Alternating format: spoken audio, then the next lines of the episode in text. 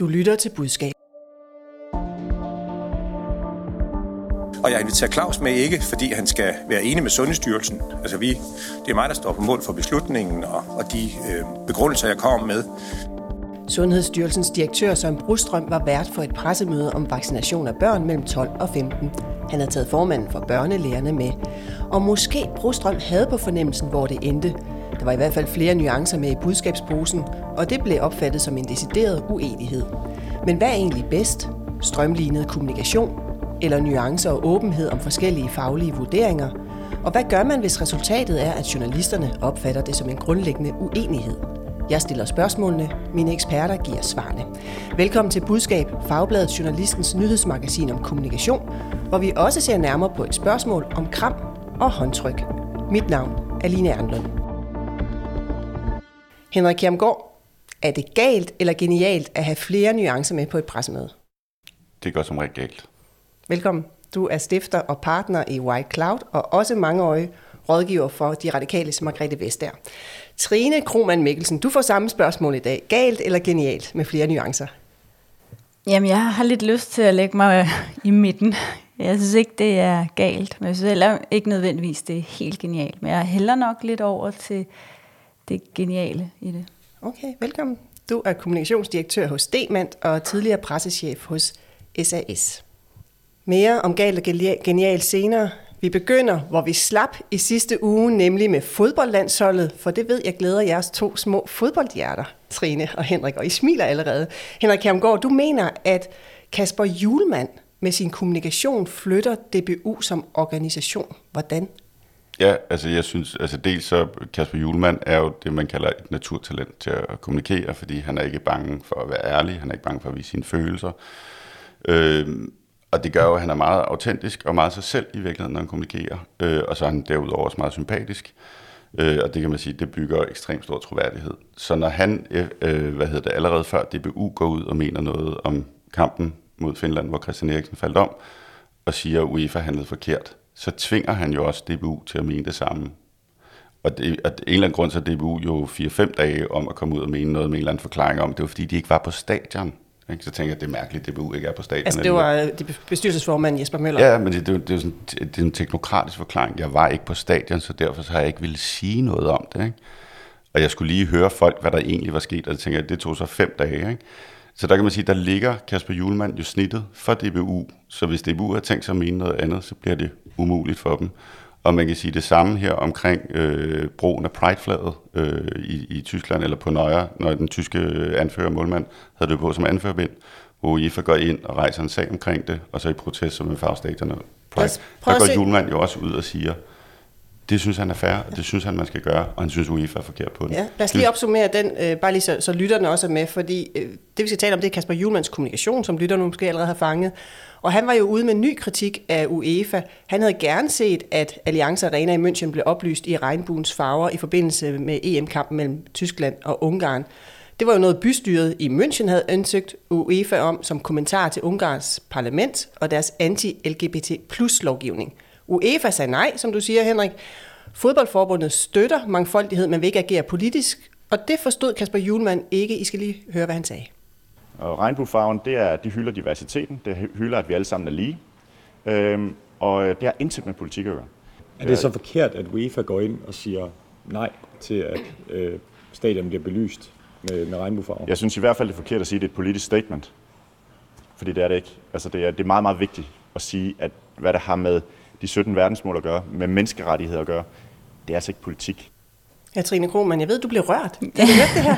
Jeg ved ikke, ja. om du gør det igen nu. Ja, det gør jeg faktisk. Hvorfor?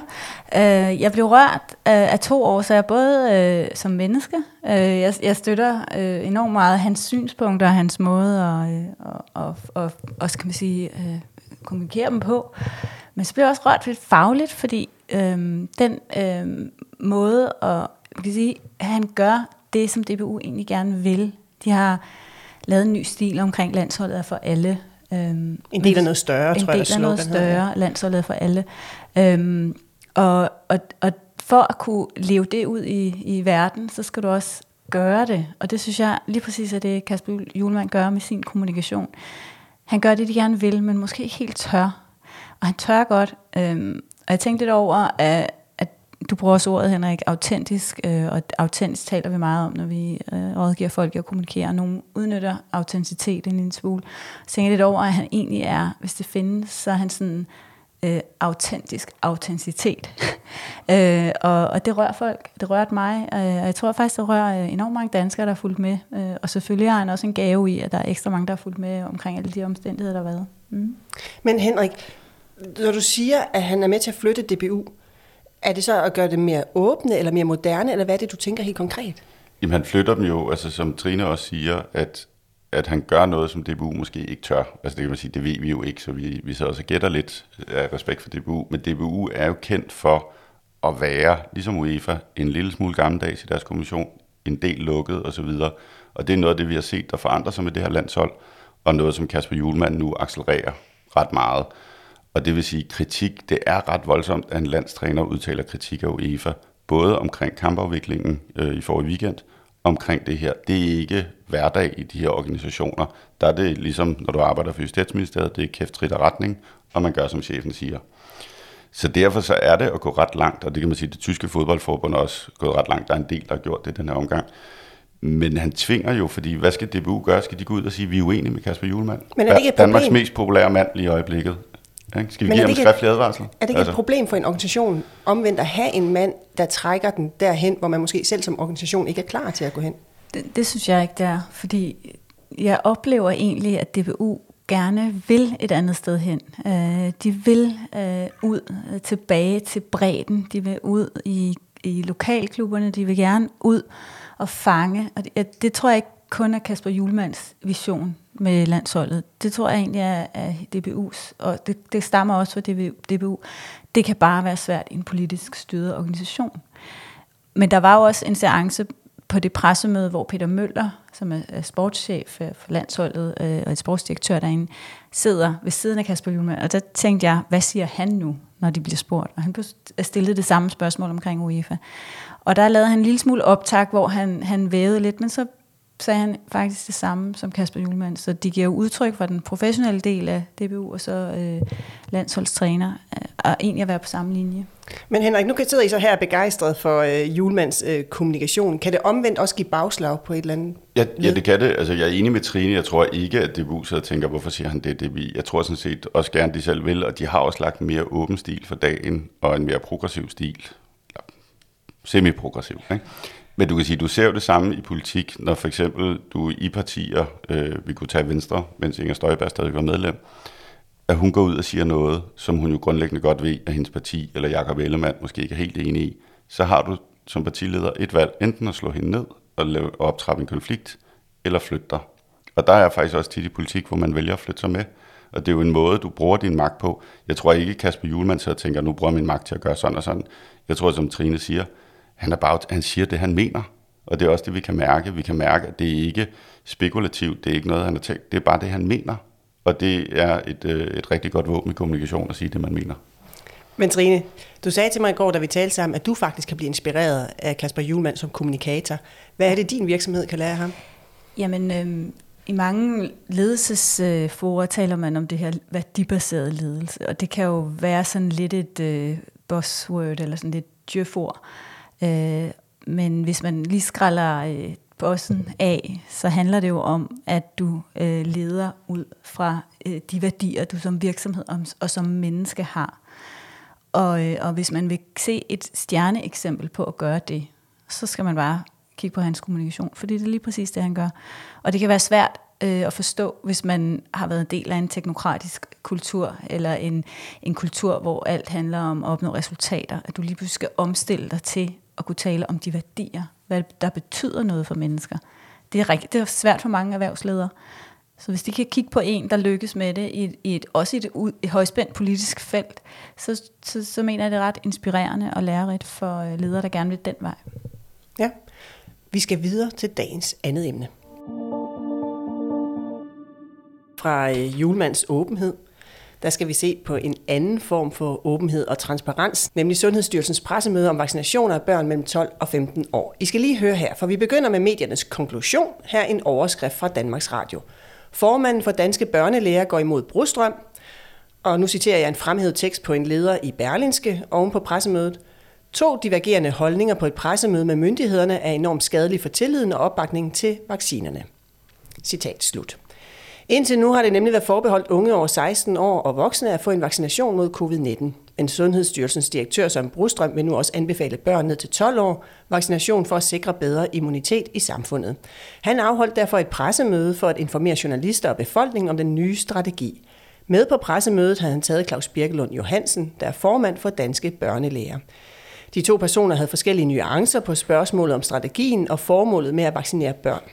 For eksempel brød Claus Birkelund ind, da Brostrøm svarede på spørgsmål fra TV2 om, hvad der er grundlaget for at lade 12-15-årige vaccinere. Her et sammenklip. Der er ingen tvivl om, at jeg er helt tydelig med, at vores primære begrundelse for at gøre det her, det er, at vi har brug for ekstra immunitet i den danske befolkning. Det er først og, fra, og det, der følger vi fuldstændig de principper, vi har valgt hele vejen igennem i forhold til vaccination. Men kan man ikke godt sige... Ja, naturligvis. Ja. Jeg, jeg er nemlig øh, mere tilbøjelig til at sige, at at, at selvfølgelig er det rigtigt, eller vi, jeg, jeg er faktisk med, tilbøjelig til at sige, at jeg synes, vi bryder med i hvert fald de principper, som vi plejer at lægge ind i børnevaccinationsprogrammet. Ja, og det er spurgte direkte, hvad Claus Birkelund synes om Sundhedsstyrelsens nye anbefaling. Vil du som børnelæge anbefale forældre at få vaccineret deres børn mellem 12 og 15? Et godt spørgsmål. Jeg vil som børnelæge anbefale øh, forældrene at afvente, til vi får mere viden om den her vaccine og dens konsekvenser for de 12-15-årige. Ja, så gik BT journalist op og spurgte ind til selve uenigheden. Søren Brostrøm, hvordan reagerer du på, at øh, den mand, der står lige ved siden af dig, egentlig synes, at den beslutning, jeg allerede melder ud nu, det virker til at være en, en lidt overilet beslutning? Jamen, jeg er sådan set rigtig, rigtig glad for de faglige kommentarer. Det er også derfor, jeg inviterede Claus. Det er også derfor, jeg gjorde det meget tydeligt fra starten, at, at jeg skal forklare og forsvare Sundhedsstyrelsens øh, øh, ting. Ja, Henrik Kjermgaard, da jeg spurgte indledningsvis, om det her det er galt eller genialt, øh, der sagde det jo ret klart, at det er galt. Hvorfor? Jeg svarede, at det går som regel galt. Ja, det går som regel galt, ja. Altså du kan sige, hvis man kender de journalistiske præmisser, så en del af det, journalister sidder og leder efter til sådan en pressemøde, hvor du har flere til stede, det er jo, er de enige, eller er de uenige? Kan jeg finde? Det er jo sjovere, også hvis du har et presmøde, hvis det er med Mette Frederiksen og Morten Bødskov. Så det er jo som for nogle journalister sjovere at sidde, siger de noget, der er forskelligt, end i virkeligheden at videreformidle deres budskab. Det, man kan sige, det sidste journalister gider at gøre til sådan en pressemøde, det er jo at videreformidle budskabet en til en. Så det vil sige, når du selv begynder at mudre det, som er også det, der sker her på det her pressemøde. Og så kan det godt være, at Søren Brostrøm har gjort det overlagt, men han får mudret sit budskab, og han får artikler ud af det sidste ende, der handler om uenighed, og ikke handler om det, han egentlig gerne vil sige, nemlig, jeg håber, at I gerne vil vaccinere jeres børn mellem 12 og 15 år, for så kommer vi tættere på flokimmunitet, og det har vi brug for. Det er jo det, han gerne vil have igennem i medierne, og det ender han ikke med at få igennem, og derfor går det jo galt for ham. Så kan man sige, at det er sødt og rart og oplysende og alt muligt andet, at han godt kunne tænke sig, at vi kunne have sådan en åben diskussion, men det kan vi ikke. Og så kan du altid diskutere, skal du underlægge dig mediernes arbejdsmetoder og metodikker, eller skal du vælge at gøre som dig selv? Jeg synes, det går galt for ham, og jeg synes også, det mudder budskabet. Der er også et tidspunkt, hvor han siger, vi er ikke fagligt uenige, vi har bare forskellige nuancer. Og jeg har sådan, og hvad skal jeg bruge det til som forældre, der skal tage stilling til, om min... Jeg har jo faktisk børn i den aldersgruppe, skal vaccineres. Ja, men Trine, du, lå, du sagde i midten, men tættere på genialt. Hvorfor? Ja, jamen, øh, jeg mener, at den faglige diskussion, som tydeligvis bliver nødt til at komme, også efter et pressemøde, hvor man kører sin egen budskab, øh, hvis, hvis de nu bare havde øh, kørt afsted alene, Sundhedsstyrelsen, så vil der komme en øh, faglig diskussion i medierne, som kan være sværere at styre. Øh, så hvis man øh, tager hul på det svære emne øh, op front, så, så tror jeg, at, at man kan nemmere øh, være øh, åben og ærlig, og, og egentlig måske også et styrende diskussion efterfølgende. Øhm, så, det, så det ikke bliver en, øh, en, en afs, altså, så er der ikke nogen, der bagefter skal komme og komme med en kæmpe stor afsløring. Børnelægerne er uenige. Altså man tager prøven af det Ja, det, simpelthen? det tror jeg faktisk, man gør. Ja. Men hvad siger du til det, Henrik mener med, at man mudrer simpelthen billedet for modtageren? Ja, men det her billede er jo mudret i forvejen. Altså, vi er jo fuldstændig mudret ind i corona, og i mink, og i kram, og i det ene og det andet, og det tredje. Øhm, jeg, jeg mener, nu, nu kom jeg også til at sige autentisk autenticitet lige før, øh, så det bliver jo nødt til at stå på mål for også. Øh, det synes jeg faktisk også lidt er et eksempel på at sige, øh, vi har en styrelse, der mener og anbefaler noget, og har pligt til at gå ind og være den sidste, inden den, der anbefaler. men vi ved også, at der er nogen, der er uenige med os.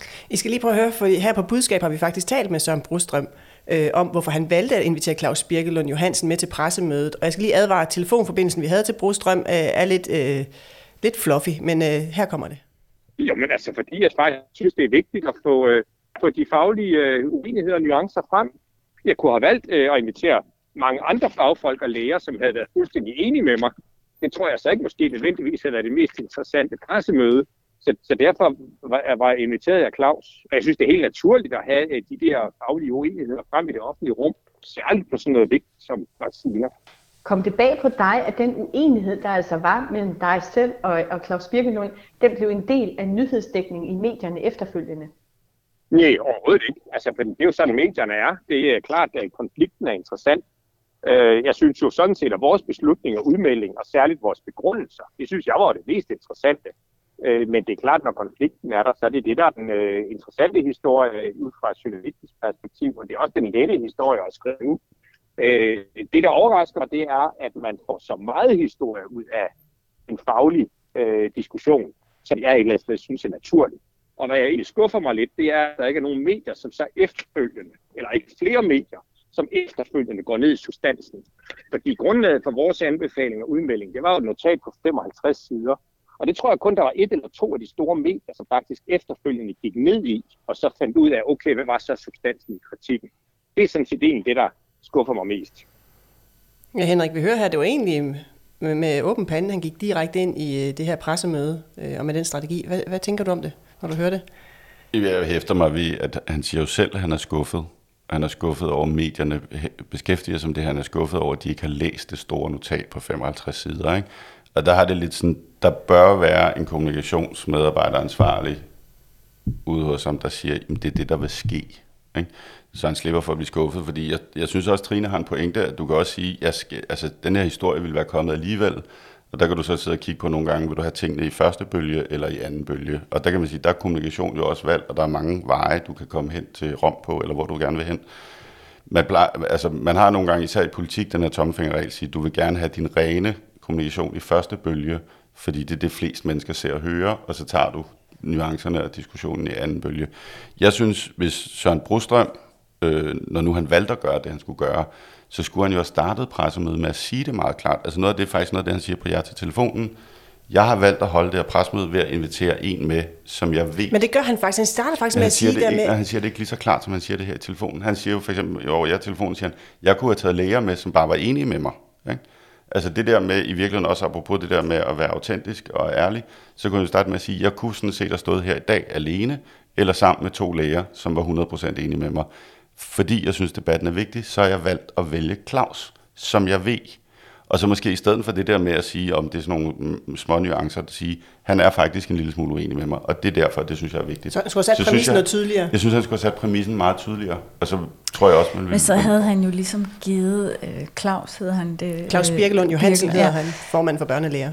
Jeg synes, han havde givet ham en lidt for stor lunds ved at øh, præsentere ham som direkte uenig, og det har han jo også. Man kan jo høre, han, han, han skal lige finde de rigtige ord, når han svarer. Han er jo ikke bare sådan øh, helt skarp på sin øh, anbefaling, så han skal jo også finde sit fodfæste i den her øh, uenighed eller konflikt. Og der synes jeg, havde Brostrøm indledt med at sige, han er uenig med mig, så havde han, så havde han forkridtet det for hårdt op, fordi jeg synes ikke, de er kridtet så hårdt op, når man lytter til det, de siger. Så jeg kan godt se, at han måske tydeligere kunne have, kunne have iscenesat det. Han siger det jo dog som en start. Men, øh, men når man, nu, nu arbejder jeg ofte med sundhedskommunikation øh, i Demand, og vi har også at gøre med læger, øh, og øh, det er øh, det er altså en, en ret hæftig faggruppe øh, at, at være øh, sådan uenig med eller øh, kommunikere op imod. Øh, det har vi oplevet for eksempel med ørelæger, med nogle uenigheder, vi har omkring, hvordan man driver hørebehandling. Øh, og, øh, og og der er det klart, at enhver form for øh, tydeliggørelse af, hvor er øh, vores position, øh, og så lade dem være øh, i talesætte deres eget position, øh, er en styrkelse for vores øh, budskab. Så, så, så det er ikke en faggruppe, som bare dukker nakken og lader øh, styrelsen eller en virksomhed øh, buller afsted med deres budskab. Men Trine, nu siger du så, at du har forståelse for den måde, de arrangerer pressemødet på, men kan du forstå, at han bagefter er skuffet over, at man så som journalist ikke har læst et notat på 55 sider? Jeg har engang øh, lært, at al kommunikation foregår på modtagerens præmisser. Øh, jeg ved ikke, om det er det, der ligger i, at man skal læse et notat bagefter. Nej, ja, det er måske bare, han søger efter et eller andet andet, han skal være utilfreds over. Nej, selvfølgelig kan man ikke være skuffet over det det er jo, man skal jo ikke blande sig i virksom, øh, journalisternes arbejdspræmisser eller valg af dækning, øh, men jeg kan da godt følge ham i, at tit så øh, dækker journalisterne processen mere end, øh, end, end øh, substansen, og det, det er også ærgerligt. Jeg har en lille udfordring til jer, fordi nu står vi her, der er noget nuancer og, og, og noget på spørgsmål om vaccination af børn til 12-15 år. På et eller andet tidspunkt, så får forældrene jo en, du Henrik får en invitation i din øh, e-boks øh, med, med, din, med dine børn. Og når I så kommer ned til lægen, eller hvor man nu kommer hen og skal have vaccineret de her børn, så hænger der jo en eller anden poster. Altså, hvordan skal budskabet nu ligesom snævres ind, når vi står i september, for at få vaccineret børnene? Trine, du får lov til at lægge ud. Hvad vil du anbefale til den tid? Det kommer lidt an på, hvor de lander hen med de her øh, nye undersøgelser, de forventer er klar til september. Øhm, nu forudsætter jeg, ja. at alt kører, ja. og der ikke er nogen data, der viser, at det er en dårlig idé. Det lykkes meget godt med deres øh, altså samfundssindskampagner, øh, hvor man sådan appellerer til, at man tager hensyn til sin omverden. Øh, og hans budskab, budskab omkring øh, opnåelse af noget flokimmunitet, eller gør, altså øh, han sammenligner over imod APV'en, øh, eller ikke HPV, HPV øh, og, øh, og andre vacciner, hvor man egentlig, øh, hvor drengen gør noget øh, for, øh, for pigerne. Øh, og, og den retning synes jeg egentlig er ret sympatisk, og vil jeg måske gå i med kommunikationen. Men ikke nuancer fra børnelægerne, så der er skeptiske? Jamen, det tror jeg måske godt, børnelærerne kan være med på, når de ved noget mere, og det gør de på det tidspunkt. Øh, nej, det vil jeg ikke. Øh, på, på det tidspunkt skal man være afklaret med, hvad mener vi om det her, og der er det jo deres ansvar at kommunikere det, så skal børnelærerne vel følge det. Henrik, hvad tænker du? Jamen, jeg tænker det samme, at, at måden så at sige, at sælge den her på, det er at sige, du gør det for andre. Du gør det for samfundsfind, du gør det for dine bedsteforældre, du gør det for Danmark. Øhm, og jeg tror også, altså jeg er enig med Trine, det, altså det bliver interessant at se, fordi du har haft med den frivillige ordning med AstraZeneca øh, og Johnson Johnson, der strider lægerne jo stadigvæk meget imod. Øh, så det bliver spændende at se, men du kan også sige, apropos deres uenighed, så det Claus han siger, det er, at normalt vil man ikke gøre sådan i børnevaccineprogrammet, og så afbryder sådan en brostrøm og siger, men det her det er jo ikke børnevaccineprogrammet. Så siger han, vi mangler de her data for at kunne tage beslutningen, så jeg vil have ventet med at tage beslutningen. Og det var jeg også, i, i forhold til pressemødet, synes det er problematisk, det er fordi Claus går ind og afbryder ham.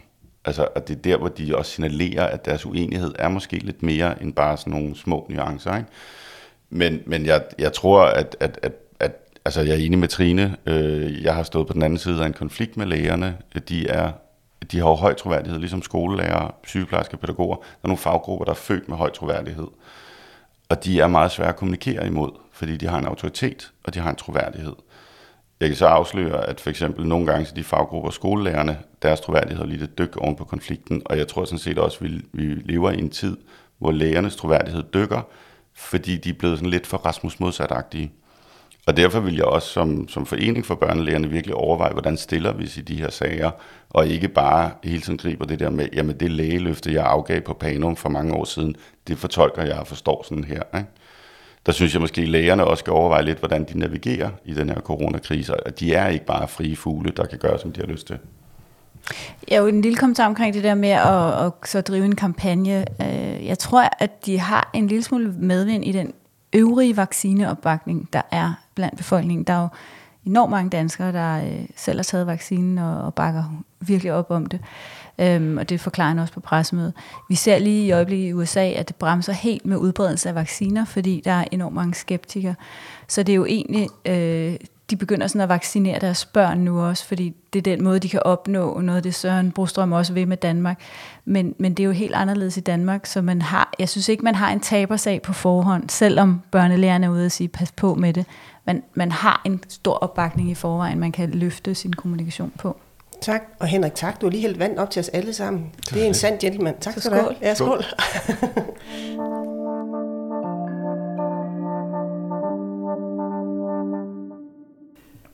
Vi skal videre til dagens sidste emne.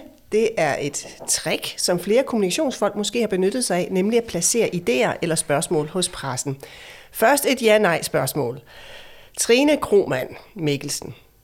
Har du plantet et spørgsmål hos en journalist, så du ikke var afsenderen, men journalisten var afsenderen? Nej. Henrik Kjermgaard, ja eller nej? Yep. Det har du. Ja. Spændende.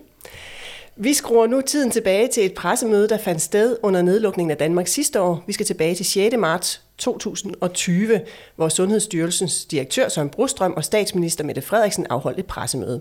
Brostrøm sagde, at det ville være en god idé at undlade kramme for at mindske smitten med covid-19. Skal vi ikke lige høre, hvordan det lød dengang? Og så bare lige et opklarende spørgsmål. Må man stadig give hinanden hånden? Må man stadig give hinanden et kram, når man mødes? Søren får lov til at give svaret, men det er et nej. Det er en anden... altså jeg vil sige, Sundhedsstyrelsen kommer ikke at kontrollere borgernes adfærd, men det vil være en klar anbefaling fra vores side for sundhedsmyndighederne, at vi nu i vores samfund holder op med at give hånd, holder op med at give kram, holder op med at give kys. Ja, Brostrøms udsagn vagte dengang stor opmærksomhed. I denne uge er det så spørgsmålet bag, der har fået det. For det viser sig nemlig, at det var pressesekretær i statsministeriet, som plantede spørgsmålet hos en journalist. Fordi hverken Mette Frederiksen eller Søren Brostrøm havde lyst til at være afsender på budskabet om slut med kram og kys. Det er forfatter anne Sofie Krav bag en ny bog om statsminister Mette Frederiksen, der står bag afsløringen. På folkemødet på Bornholm i sidste uge blev hun interviewet og fortalte således til Altinget. Først så prøvede en af rådgiverne at sende sms'er rundt til de øh, journalister, der sad inde i, øh, i lokalet, men de så ikke på deres telefoner, fordi de var optaget altså, af pressen. Det, det, det, det lyder som en scene fra borgen, det her. Altså, så under et pressemøde, der står der en presserådgiver og sender sms'er til journalisterne og siger, stil lige det her spørgsmål til statsministeren. Ja. Og det lykkedes så ikke. Og så øh, fik de fat i, øh, der var en pressesekretær, der fik fat i en konkret journalist og spurgte, kan du ikke spørge om det? Ja, Henrik Kjermgaard. Er det smart tænkt? Nej. Hvorfor det, ikke? Det er dumt tænkt. Hvorfor? Fordi det er ligegyldigt. Altså, fordi pointen er, at det er ligegyldigt. Altså, jeg, jeg, jeg, for mig der er det sådan lidt et udtryk, når øh, politiske rådgiver begynder at spille for meget skak, og lege for meget politik, og lege for meget borgen, og lege for meget house of cards. De, sidder, de må have haft en eller anden idé om, det skal Mette Frederiksen virkelig ikke sige. Og Søren Brostrøm har så åbenbart ikke vil sige det. Der tænker jeg også lidt sådan, at det er sådan lidt mor og far, der går og skændes, og ikke kan finde ud af at påtage sig deres ansvar. Men det er jo dumt, fordi historien kommer frem. Det er jo der, fordi hvis jeg sidder og kigger nu for det første, hvis du har spurgt mig for en uge siden, jeg ville simpelthen ikke kunne huske, hvem af dem, der sagde det. Øh, og det vil sige, de har jo siddet og tænkt på, om i morgen vil vi ikke have sådan nogle overskrifter i avisen, hvor Mette bliver citeret for at sige, hvor jeg også har det sådan for det første, hvorfor det? Hvorfor det er dårligt? Øh, og altså igen, der er jo ikke nogen, der kan huske det over tid. Altså det er ligegyldigt. Man bruger en masse energi og kræfter på at lave noget, som at de ændrer det the er ligegyldigt. Og fordi det viser sig at være ligegyldigt, så bliver det så en historie, at man har gjort det. Og nu sidder vi og griner lidt af det, ikke? Men spørgsmålet blev stillet. Det var jo ellers ikke blevet stillet, så var det ikke meget smart, Trine? Jo, men det havde nok været mere smart bare at sige det. Øhm, og det kan man jo også sige nu i, i, i alt det skidt og møg, de var nødt til at sige i ugerne, månederne, år, øh, året her bagefter, virker det jo totalt øh, irrelevant, at man ikke kan sige, at nu må jeg lige stoppe med at give hånd. Øhm, altså, øh, ja, jeg synes heller ikke, at, at taktikken er super elegant. Øhm, om, så kan man jo diskutere, hvad skulle journalisten have sagt? Ej, jeg stiller altså mine egne spørgsmål, eller var det meget rart lige at få et tip om øh, noget, en vej, man kunne gå? Øhm, jeg har selv oplevet øh, journalister, der spørger mig, har du nogle gode idéer til, hvad jeg skal stille spørgsmål om?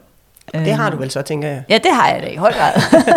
det, så kommer der masser frem. Øh, øh, så så øh, det er jo, ja, jeg synes, jeg synes selvfølgelig ikke, det er super elegant. Øh, var det ikke kommet frem, havde der ikke nogen været hæftet sig ved det. Nej, vi skal lige prøve at høre, fordi her på budskab, der vi talt med journalisten bag spørgsmålet. Hun hedder Signe Vestergaard, er mangeårig Christiansborg-reporter og arbejder for børsen. Jamen altså, jeg kan godt bekræfte, at det var fordi, jeg blev opfordret til at stille det. Øhm, altså, jeg blev direkte opfordret af en pressesekretær til at stille spørgsmål om, hvorvidt man måtte give hånd eller kramme.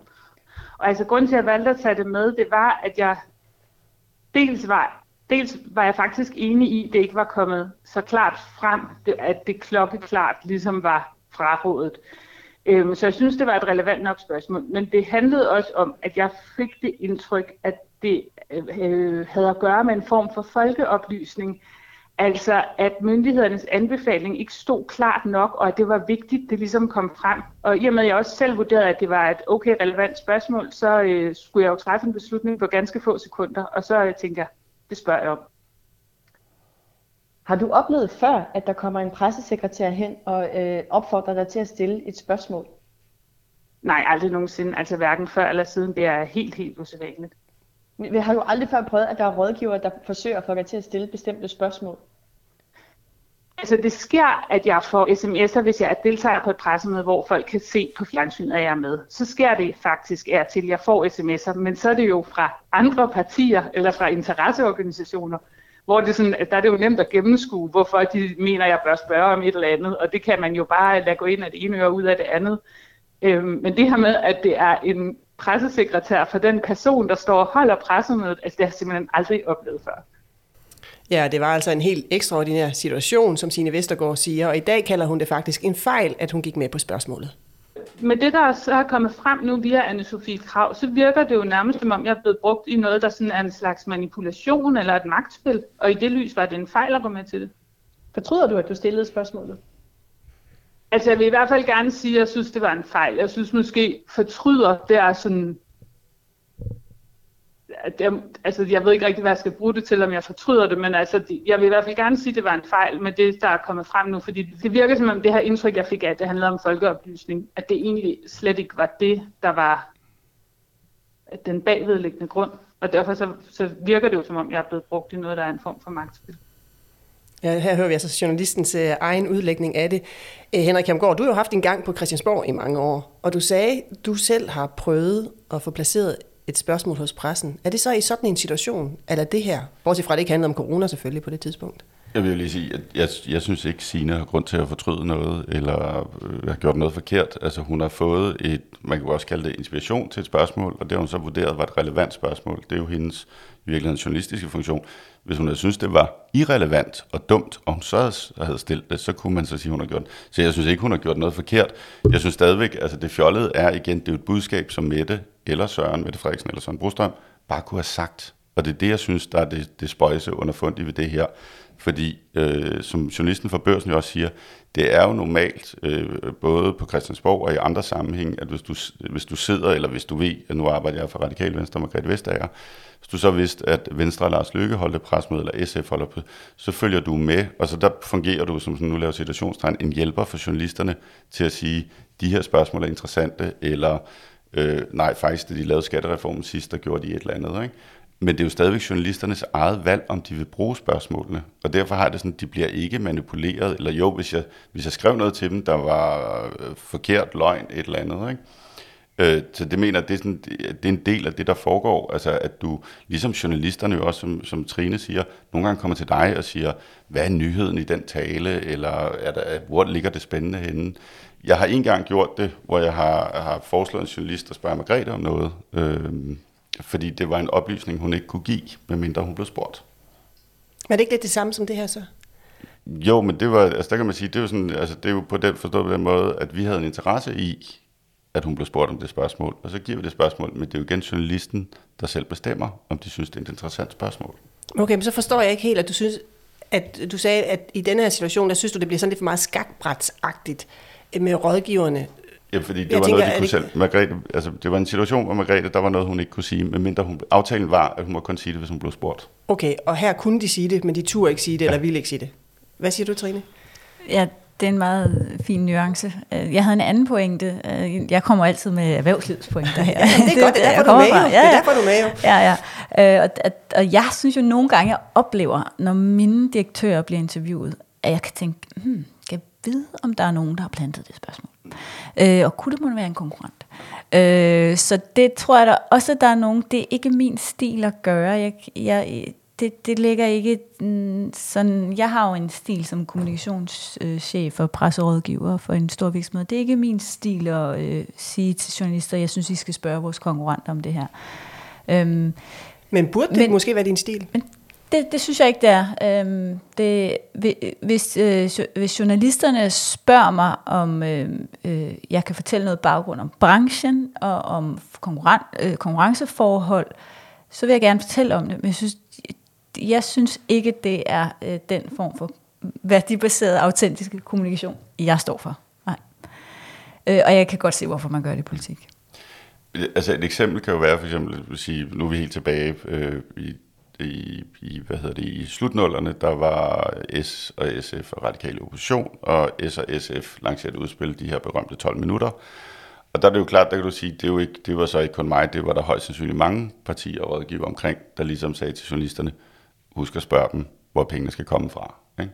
Og det er jo fordi, at du har, du ligger i en, en, en meget, man kan sige, en meget intens konkurrencesituation, for du ligger jo slås om vælgere og magt. Ikke? Og derfor tror jeg også, at jeg kender også eksempler fra erhvervslivet, hvor man driller sine konkurrenter, så at sige, eller hvor man bevidst chikanerer sine konkurrenter. Så det sker, og så kan man sige, jeg synes, det er, altså jeg synes grundlæggende, så skal man altid sige, har jeg behov for at, at, at snakke om min konkurrenter, eller har behov for, og hvor du kan sige, i erhvervslivet har du ofte en situation, hvor du taler rent om dig selv, hvor du ikke har behov for, men hvor i politik, der er det jo også, altså der er det jo at sige, det her er godt, fordi det andet er dumt. Men vi bliver ofte spurgt jo, om vi ikke vil kommentere på vores konkurrenter. Ja. Så øh, det, det bliver vi spurgt om, men der, der er, der er sådan en, det, det skal vi ikke gøre. Vi skal ikke Nej. gøre det, når det går godt, vi skal heller ikke mm. gøre det, når det, for, fordi så, vi skal heller ikke gøre det, når det går skidt.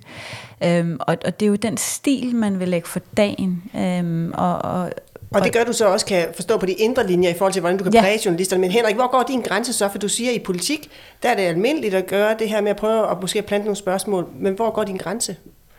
Jamen, den går, altså, den går et eller andet sted i fodbold i virkeligheden, fordi i fodbold, der, der driller man også hinanden. Ikke? Men, men, men jeg vil sige, at politik... Og i fodbold er der også beskidte glidende takning, jeg vil, jeg vil sige, når, i, i politik, der er det jo en del af den måde, du kommunikerer på, den måde, politik fungerer på, at du også kommenterer. Du journalister kommer også og siger, hvad synes I om Venstre skatteudspil? Hvad synes I om Rasmus Stocklunds udtalelse om det der? Ikke? Altså, det er en del, sådan fungerer politik, og sådan fungerer politisk journalistik.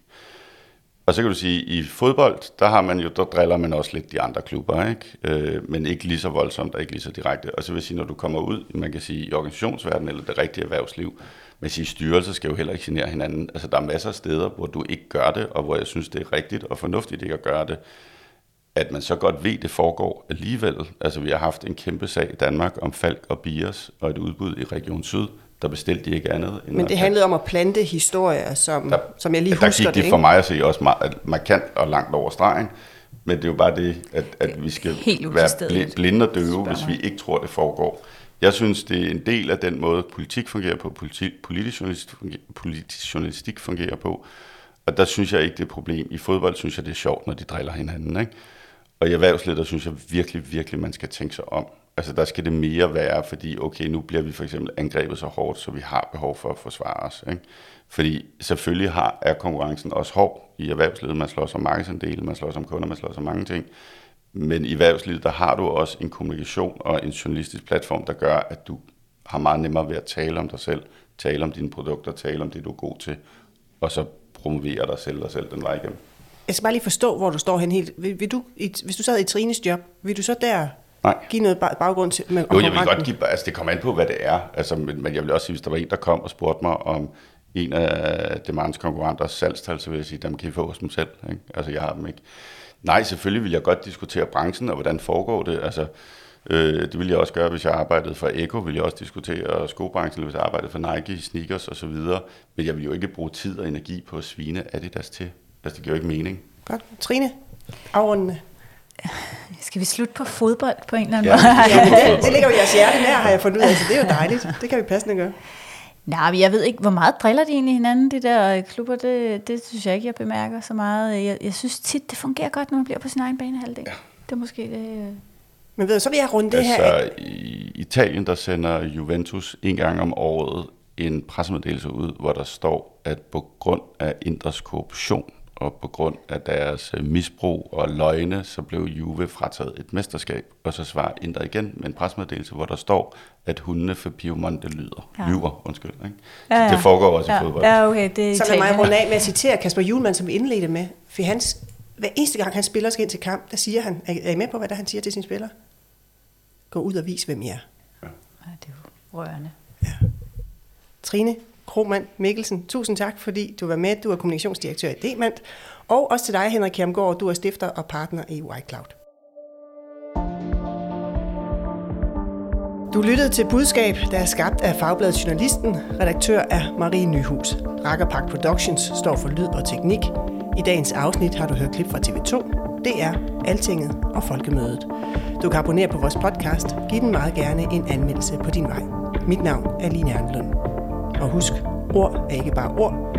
Tilsammen udgør de dit budskab.